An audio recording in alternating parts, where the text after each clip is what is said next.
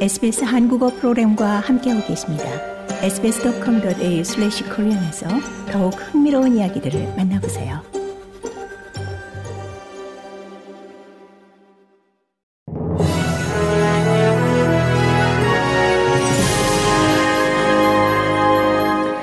(2023년 3월 10일) 금요일 저녁에 SBS 한국어 간추린 주요 뉴스입니다.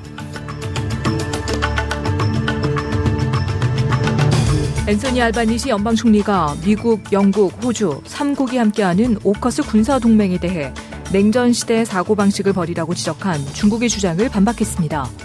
미국과 영국에서 유출된 자료에 따르면 호주는 오커스 동맹의 일원으로 버지니아급 핵 잠수함 최대 5대를 보유하게 될 것으로 보도됐습니다.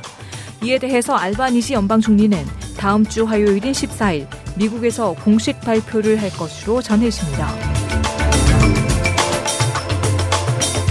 성추문으로 담임 목사가 사임한 호주의 대형 교회 힐송이 이번에는 사기, 돈 세탁, 탈세 혐의 등에 대해 호주 자선단체 규제기관의 조사를 받을 것으로 보입니다. 앤드류 윌키 무소속 하원 의원은 유출된 힐송교회의 재정 기록과 서류를 의회의 면책 특권을 이용해 공개하며 교회가 자금을 오용해왔다고 주장했습니다. 윌키 하원 의원은 힐송 신도들은 자선 헌금함에 들어가는 돈은 가난한 자들을 위해 쓰일 것이라고 믿고 있지만 이 서류가 그 돈이 미국의 유명 방송인 카다시안도 울고 갈 만한 쇼핑에 사용됐다는 것을 보여준다라고 말했습니다.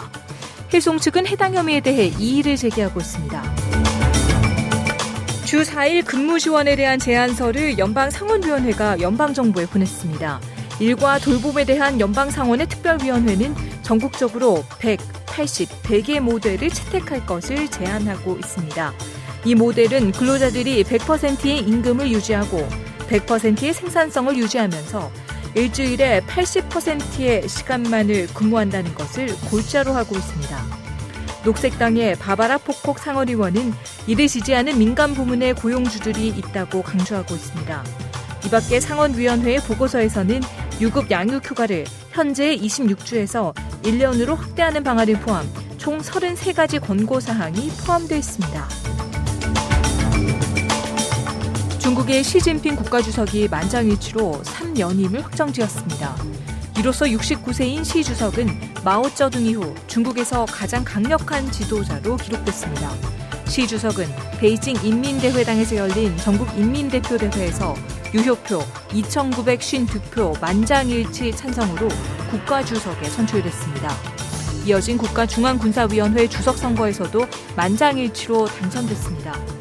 시 주석은 지난해 10월 공산당 전국 대표 대회에서 당 총서기와 당 중앙군사위원회 주석에 선출된 데 이어 이번에 국가 원수와 군 통수권자 지위를 확정하면서 3년임의 마침표를 찍었습니다.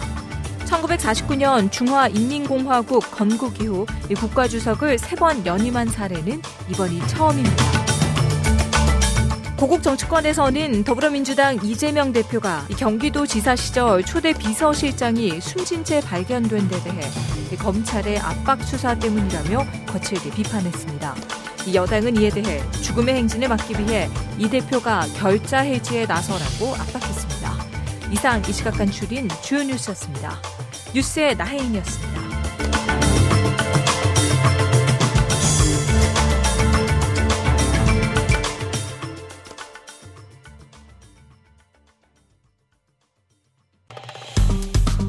좋아요, 공유, 댓글, SBS 한국어 프로그램의 페이스북을 팔로우해주세요.